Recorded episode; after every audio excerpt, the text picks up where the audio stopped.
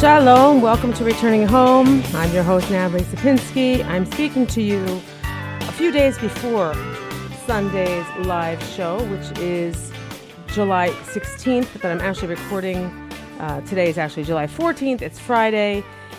Um, this is a recorded show, this is a recorded segment, and um, I uh, had something I wanted to talk to you about. I had a very difficult week. And I have an interview also to play for you about someone who had a very difficult start here making Aliyah, Avram from India. So we're going to play that for you in a little bit. Um, but uh, I just want to tell you um, what happened to me this week, just so you all hear there is an adjustment to living in Israel, and there are good parts and there are hard parts. And I just suffered through a hard part. I had my first car accident this week in Arad. I was hit by a taxi cab in a parking lot right outside the mall at night. It was dark. I was turning uh, down one lane and he hit me from the left side, crashed into the door. I'm fine. My daughter was with me. She's fine. The driver was fine. Damage to the car. Okay, his bumper fell off and my right, my left uh, door, my driver's door is bashed in. Um, but I could drive and I was able to drive home, and um, now I'm handling it through insurance or maybe not, not sure. But even that is stressful. And the whole thing was stressful. And I was shaking afterwards. And I was so upset. And the, the whole following day, I was upset. And I actually recorded my thoughts to all of you and um, was going to play that instead. And it was pretty much me just going through the different kind of complaints I have about living here alone and not having anybody handle these problems for me. And I even talk about one time when um, my husband was in the hospital and I had to go handle that. And, you know, it, it is hard to be here by yourself. It's hard to be here without an advocate or somebody to just take over when you're in these hard, stressful situations. Um, it's hard. And it's part of, I think, adulthood. I think it's something we all have to learn to deal with at one time or another, whether in Israel or not. It doesn't matter where you are. We grow up and the responsibilities fall onto our shoulders. We can't rely on other people to handle them for us. We can't sit in the corner and pretend they're not happening. We can't play dumb. We have to be sharp. And it's hard when it's you, you're you're directly involved. And that's a skill I'm going to have to work on. And that's something all of us should work on. Those of you making Aliyah and for the first time in your lives, having to learn a new language or maybe having to deal with a new um, set of friends, you know, making yourselves accepted in a new community, um, let alone the, the difficulty with maybe opening a new bank account and doing all this in a foreign language, um, dealing with a mortgage, dealing with uh, health, dealing with your service providers, you know, all of this as a foreigner. So it is hard. And, and Avram tells a story in a few minutes. I'll play that for you. And he had, you know, problems really as soon as he left the airport, um, the poor guy but he's still here. Um, but we all have these things. And I, I was trying, when I spoke to you earlier, and I didn't play the recording, but I was asking, why was I in this car accident? Hashem does everything for a reason. What is he trying to tell me? What is the lesson here? And I would talk and come up with these different answers. And one of them was maybe I'm supposed to simplify my life. Maybe I'm supposed to be stronger. Maybe this is just another incident to make me build on myself. Um, I I didn't know, but I think my husband said it best this morning. He told me I need to slow down, and that is a problem I have. I do things quickly. I react quickly when it comes to me. When it's other people, I can take my time. I'm okay waiting. And I even tell my husband when you're in a situation and they want an answer, you say to them, let me check with my wife. Um, and I have to learn to do the same thing. I have to slow down. And um, I rushed to the insurance company and I rushed to uh, contact everybody and answer everybody's questions. And I, uh, I, I need to slow down. I really didn't even really need to go out that day. I didn't need to go out that night. I didn't need to go to that parking lot. I could have parked where I usually do, which is like on a side street. Um, there was a lot going on, and it was at the end of the day. And maybe Hashem is telling me to slow down. And maybe some of you out there who are trying to do a million things, preparing for Aliyah or preparing for your new life once you're here and you're trying to cover all your bases. Maybe that's a lesson for all of us to, to slow down and take a breath, take a deep breath. We can't do it all, and it's okay to take our time with things. It's okay to take your time answering questions, and you don't always have to rush. And not everything is quickly fixed, you know? Um, I have to learn to do that. So, what did I do? I figured this out uh, this morning that that's the lesson. And I jumped over here to record this quickly so that I got it out so I wouldn't forget. And there are people like that. Um, a friend of mine the other day was with me, and as I'm talking to her and asking her about something, she's texting on her phone right away. And I said, You don't have to do this now. And she said, If I don't do it now, I'll forget and I won't do it at all. So that's what a lot of us do. We rush to get things done quickly because if we don't do them right away, we'll forget and we won't get to them at all. Um, so maybe there's something we can do about that so that we don't react so quickly. Sometimes taking that time to not do gives us time to think it over. You know, um, sometimes our first response isn't the correct response. There's something good in taking your time. Thank goodness for Shabbat. It kind of forces us to take our time. And those of you who keep Shabbat know what I'm talking about. Those of you who don't, maybe you should give it a try. It really forces you to disconnect and take your time. And I love it. We have a group coming this Shabbat. I'll be meeting with them, a group from Nishmat, um, a summer program for women will be coming here to Susia that I'll meet and take them around. And um, I'll be going to Toronto in a few weeks to meet with the community there, a wonderful pro Zionist community in Thornhill. And I'll be speaking at Aish Torah and at a Chabad women's group and a few other places. And if any of you listening live there, I would love to meet you. So please reach out. Um, you can reach me at natalie at israelnewstalkradio.com. And uh, that would be great. But I'm going to play for you now um, the interview I had with Avram, and you can hear a very difficult Aliyah. And, you know, these are small things that he's talking about at the beginning that are fresh in his mind that I was able to capture. But we all have difficulties at the beginning. We all do. And what happens is over time, we forget them. That's all. We laugh them off. So um, I'll be playing that for you. Hello, Avram. Shalom. All right, so Avram, Avram Shalom Fans Parker. Okay, well, you say it.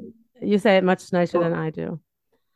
it's a bit challenging to pronounce. It's a beautiful name, but it's it's it's a it's a twister to you know pronounce it. Say it again. Uh, Fansapurkar. Oh, pretty. Fansapurkar. Okay. Yeah, that's yeah. Okay. Fantastic. Okay, so Avram, um, thanks for joining us today. I, I, understand you've been in Israel since June 14th, and you are in Ashdod, and uh, you're in Ashdod at the Absorption Center, Beit Canada. Correct, you're right. I've driven by it several times. It's big. It's a big building. Tell tell me the process. What was it like when you got here? The only challenge is uh, getting a Beth Canada. So I'm the only one Ben Israeli Jewish from India who is in Beth Canada. Who else is there? Uh, there are people from Russia, Argentina. All right, Olim. Uh, they're from uh, some from France. How many approximately um, apartments are there? Uh, there are approximately on on a floor. It's like thirty six. It's three floors. Wow, that's hundred people. It's hundred families. Yeah, it's 36, 36 on the floor. It's it's a lot. Yeah, it looks like a big building. Nice. Yeah, the small small flat, small small uh, rooms they have. They, this is actually mainly for the family as well as the singles. For family, they, they have a better uh, rooms, uh, bigger rooms, and for singles, okay, like I stay with uh, share a room with a guy from Argentina. Okay, and you have a kitchen and a little salon and a bathroom and a shower, mm. right? I can say 70, 80 square feet. We have these things.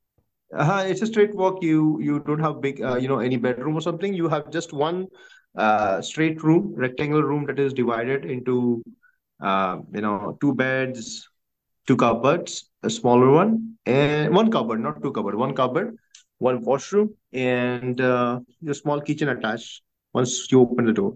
Okay, so it's small, so that's fine. It's it's a yeah, it's a place to start.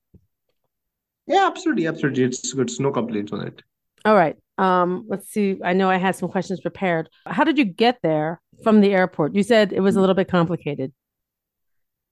Okay, once I landed in Israel, I was uh, I, I was uh, you know taken care by the uh, the the Jewish agency people. Okay, they took me they took me to their office where they handed over me the SIM card. Okay, a free SIM card. Second thing, they handed me over my uh uh what do you say uh, not Tola Zot, Tola Tole or something like that. Tudat Zot? No, uh, no Tola Zot. They uh, they gave me a document. Okay, at the airport. That's what a document showing your identification. Yes, yes. Uh, Okay, uh, uh, Tudat temporary Tudat Zahut. Tola Zot. Okay, okay. And after which uh, they gave handed me uh, cash in shekels to carry my transactions for few uh, for the days. I stay till I get my next uh, amount in my account. Very nice. Third, they book a free cab, free, uh, free cab, okay, from the place, from airport till your destination. Okay, taxi. Good. So you got Canada. there. Okay, so you get there, yeah, I'm appreciative. which Thank is not far. One hour from the airport for you. Not not so bad. Okay, so that's not hard. And then how about your, you know, you get there, they show you the person is greeting you, you get to your apartment, you meet your roommate. Uh, no, the person was pretty um, secure. It's, it's there's no one to take care of it here, not from the Jewish agency at the Bet Canada or any Bet Canada person as Nobody. designated. Only security is available, and the security was not able to understand me. Oh, Okay, and yeah, so uh, luckily I had someone who could speak English and who could converse him in Hebrew. what do you mean you had somebody? Um, no, I, I, I- just was trying to converse him that I actually I reached at the from the airport of Israel. I reached Beth Canada at 11, 11:30 At night? while checking out. Yes, yes, absolutely at night. So you got there at 11:30 at night, you could not speak a word of Hebrew and security would not let you in? Yeah, yeah, absolutely, absolutely. Oh God. So who did you get to Uh, help you? and the funniest part, and the funniest part was that the cab driver was hurrying, okay, and this person is not getting me keys, so I'm in middle of nothing. And I said, I know this Bet Canada now, okay. So he said, you get off, uh, you you you man, you can just get. He started, you know, he wanted to go on a second trip or something like that. So obvious, so so I had nothing to do. I immediately got my bags, okay, and I kept on the footpath just uh, opposite the steps of the Bet Canada. On the sidewalk, really? Yeah, on the sidewalk, on the footpath, you can say. I mean, what what more you can do? I mean, the person is not handling you keys, he's not understanding, you know, and you have just given up your bags from the cab, and the cab driver is hurrying. So What do you mean the cab driver is hurried? The cab driver wanted to leave. yes, yes, he wanted to leave because I came, I just told him that just wait for two minutes, I'll speak. The plan was I thought that I'll go and speak with him, he'll get me the keys, and immediately I get down my bags, and I'll get in. But it did not happen as we think about it. All right. So um, I just want to interject here because this this um, interview does go on for a long time, but it really sets the tone here. Now, what um, Avram is telling us, if you guys didn't understand, he does have a heavy accent. But what happened was he got to Israel, he got to the airport, the Jewish agency greeted him and helped him and got him, gave him his Tudat Zahut, gave him a SIM card, and gave him money. All right. Then they put him in a taxi, and the taxi took him to Bait Canada, and that was going to be his first home, probably for six months. But it was 11:30 at night by the time he got there. He doesn't he doesn't know he doesn't know any Hebrew at this point. The taxi driver basically said, "Get out." There was a security guard at the building who said, "I don't speak English." And so he was stuck there in the middle of the night, you know, just moving to a new country after traveling for hours, I mean, an, an entire day. Um, and his, I guess he had luggage, three huge suitcases. And it was a terrible situation. not a way to be greeted and not a good landing. What happened was eventually somebody um, heard commotion and came out, I think a Hungarian speaker, Hungarian person, and um, explained who he was, and he knew he understood enough English that he could converse with the uh, security guard, and I guess he spoke a little Hebrew. I don't know, but Avram was telling me that people don't understand him. They don't understand his English, and even I had trouble understanding his English because of the accent. He's a different kind of accent than um, the Westerners, and uh, than an English speaker from Canada, or an English speaker from America, or an English speaker from England. He, he has a different accent. The emphasis is on different words.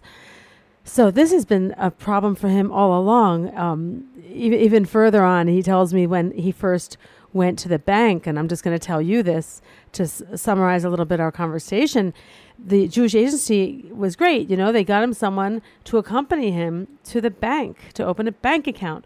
Who did they get to accompany him? Someone who speaks Spanish. I don't know why. That is ridiculous, but that's who they gave him.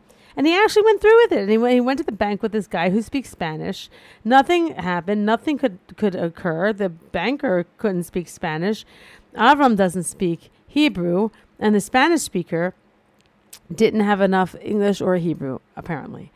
So what did he do? He made another appointment for I guess, something like six days later. Now, this is all very frustrating.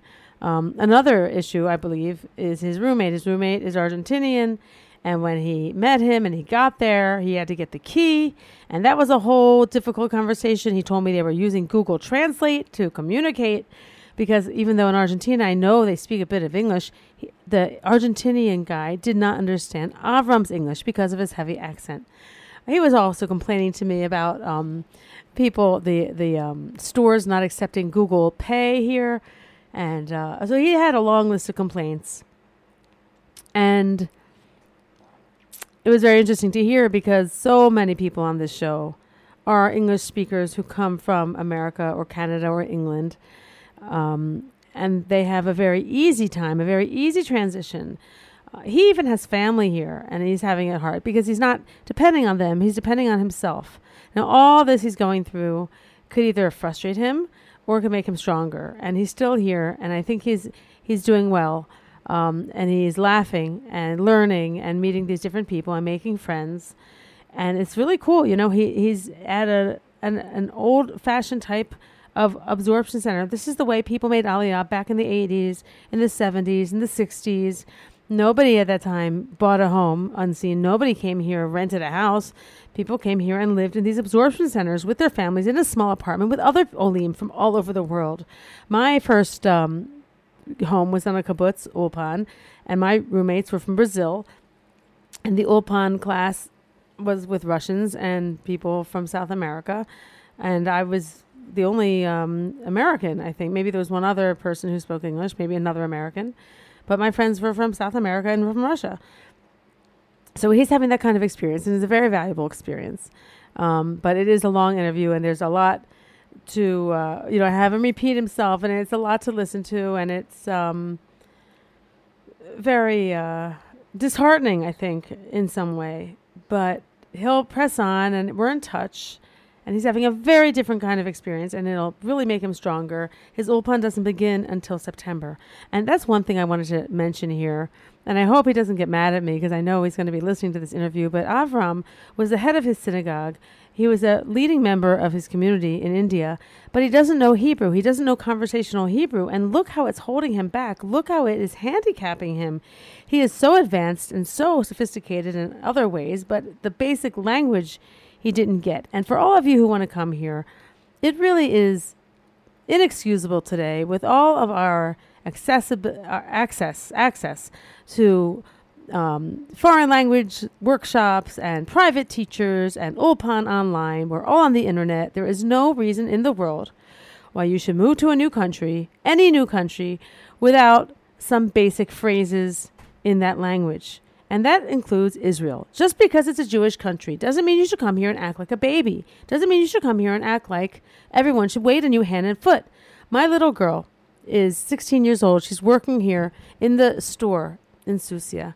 And she tells me she hates it when people come and demand that she speak English. She's like, How dare they demand I speak English? They're in Israel. They should speak Hebrew. It's one thing to be weak, all right, and to have a very basic level and to try and to have an accent, okay, but to make no effort at all and to come here and expect people to speak English is just wrong, okay? It's wrong. We're adults. Have some, you know, take take the responsibility. Just like if you go to Paris or if you go to Italy and you learn basic words. When you travel, you take a book, you learn basic words. Please, thank you. How much is that? Where is the bathroom? How, can I have a cup of coffee? These are basic things you need to know in every country you go to if you're an adult. So you should learn these things here. Um, when I moved here, I learned three sentences. I learned, you know, how to say what my name was, where I was from, and a little bit about my background. So when I went on job interviews, I would be able to sound um, competent. And what happened after I got my three sentences out? The person interviewing me would ask, "Is it okay if we speak English? I, would like to try my English."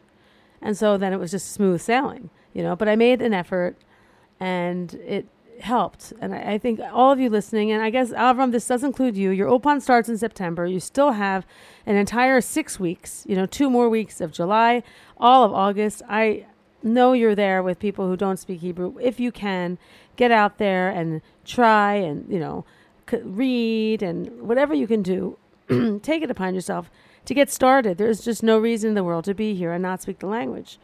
Um, you're a very intelligent person, so so you can do it. You can't depend on apps. You guys can't depend on Google Translate. It just it's not the way you work. It's not the way you converse. You wouldn't converse with anybody anywhere that way. It's not right. You don't don't be so dependent on technology. Don't be so dependent on your toys and your phones. It's silly, you know? Learn to talk to people, learn to relate. You can do it. Um, if you do find a common language and it happens to be English, great. But try Hebrew. You know, Hebrew is where you live. You you decided to move to a Hebrew speaking country, so you know, learn, try, just imitate, just listen and start to imitate. Listen to the radio. Go to the promenade, sit there and listen to people talking around you. Go to a store, read the labels, ask people, "Kama ze ole? How much does this cost?" Um, uh, you know, How do I get here? How do I get there? Basic, basic phrases. So that is our show for today. Avram, thank you for the interview. I'm sorry I can't play it all, um, but I wanted to get those basic stories you told me. They were really fascinating to hear. We just don't hear stories like that on the station. I don't hear stories like that from anybody. I'm actually talking to someone else. I'll probably bring him on the show shortly um, someone who actually listened to the program and now is in Israel, living in Efrat. He has a, a sister here, I think, and so he's living with them. And he has a very different story. Very easy where he is. Very easy. And they're actually building an apartment for him on top of their house. He's a single, divorced, um, divorced father. I think he's probably in his fifties. His name, I just can't think of his name at the moment but just a very different situation. Oh, Larry, I think it's Larry. Very different uh, story. Very easy. Um, not at all like Avram. And, you know, I guess if you move to a place where you already have family, it's easier. If you move to a place where everyone speaks your language, is easier. And Avram took it the hard way. He did it the hard way. He's doing it all on his own. Like he said, he's the only Indian in that whole building of 100 people, 100 families. That's very brave. And that's going to make you stronger, Avram. And kol for you. I'm glad you shared your story with me. And we will stay in touch. And um, you'll be very you'll, you'll be very successful here. You're a go-getter. And trudge on and, you know, learn some Hebrew. And I'll help you as much as I can. And you're going to make friends easily. I know you already are. You told me.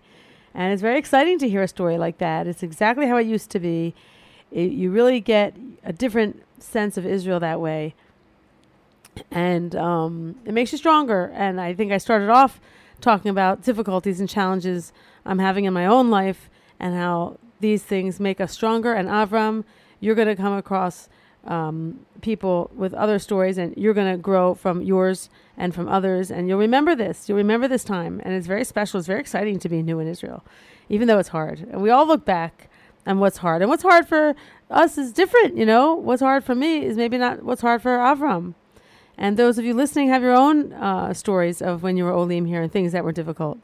But we grow from them. We do move on. And um, we eventually get to a point where we've been here for many, many years and we don't remember those things much at all. Or we remem- remember them, you know, through rose colored glasses. And I think when Avram's laughing and telling me these stories, that's exactly what's happening. Because when you're standing in the middle of the street and the security guard doesn't understand you, and you just moved to a new country, and you're all by yourself, and you can't get in, it's not funny. It's horrible. But um, he persevered. Avram persevered, and he will continue to persevere. And um, Avram, and Bahatzlacha for all of you making Aliyah this summer. And if any of you would like to share your story with me, please write to me at natalie at israelnewstalkradio.com. I love hearing from you. I love your uh, letters, your stories, your encouragement, and your um, those of you who are loyal listeners. I do love hearing your comments. Thank you so much, and all of you have a great week. Hi, everybody. Um, had an interesting conversation uh, over Shabbat with my son. I had two kids home. My second boy, who's a chayal, a soldier. I think I've told you about him. He um, he's great. And my youngest. Everyone else is away. So very small Shabbat, very small Shabbat. We could even have the table. Our table expands twice. You put in two leaves. If you put in two leaves, it sits eight comfortably with lots of space. Really, ten it'll fit. But we had it all the way closed, so it sits like six comfortably, but four with lots of space. So it was very exciting to have only four people. Kind of neat, easy, easy Shabbat. Um, I didn't have to make like a lot of challah. I didn't have to make too much food. It was easy for me. Anyway, um, what I want to tell you was my uh, second son was there, and I asked him how much longer he had in the army, and I didn't really. I was a little bit nervous to ask him because I don't know if it would get him angry or get him upset. I didn't know. I didn't know. And he said, You don't think I know exactly how much time I have? I know exactly how much time I have. And he told me there's an app for this. Um, and he has another year and eight months. He went in on August 22nd, 2022. Uh, my other son, on the other hand, only has four months left and he just hates it. He can't wait to get out. He hates it so much. He was in Jenin um, a lot, and he was also just sent in again last week, and he just hates it. Just hates it. Um, they're in different units, and they're having different experiences, and it's very upsetting, you know, to have one hate it so much and be so negative, and the other one doesn't hate it as much, is more positive. But anyway, um, what I wanted to tell you was he told me that on he's in Lebanon now, on the border of Lebanon, and on his way to another base, the whole camp, the whole units together on a bus, they passed the Kinneret. And he said, Oh, it was so awful. We passed the Kinneret on a Thursday. And it was Thursday afternoon, and it's, you know, the traffic isn't moving. It's just Pekakim. Pekakim is traffic bumper to bumper, not moving, and all you see is people on vacation. And oh, we all just started talking. You could hear the conversations on the bus, everybody talking about their greatest memories of being on the Kinneret. And it was interesting to hear that because I, I understand, I understand in, um, in an Israeli's mind, in an Israeli's life, not their mind, their life. The Kinneret is their beach. Where I grew up in Delaware, everyone goes to the beach for the holidays. Okay, a lot of people, either one beach or another. Um, those of you from the Delaware area, from Maryland, go to Rehoboth or Ocean City, Bethany. People in Philadelphia, I think, go to New Jersey beaches. So the beaches is, is where we go on vacation. So here in Israel, it's the Kinneret. It's the only pe- place people go on vacation that's cool. They don't go to Eilat for vacation in the summer. They just don't. It's too hot the summer the the water is good but people go to the Kinneret they go up north and then they go to the different the different sides of the Kinneret there's the east side the west side the north the south and and beaches all around. Um, and some of them you know some families rent houses and uh, sometimes the not just one family they like the extended family like the grandparents will rent a house and all the kids come from all over Israel and this is a thing people do. We do not.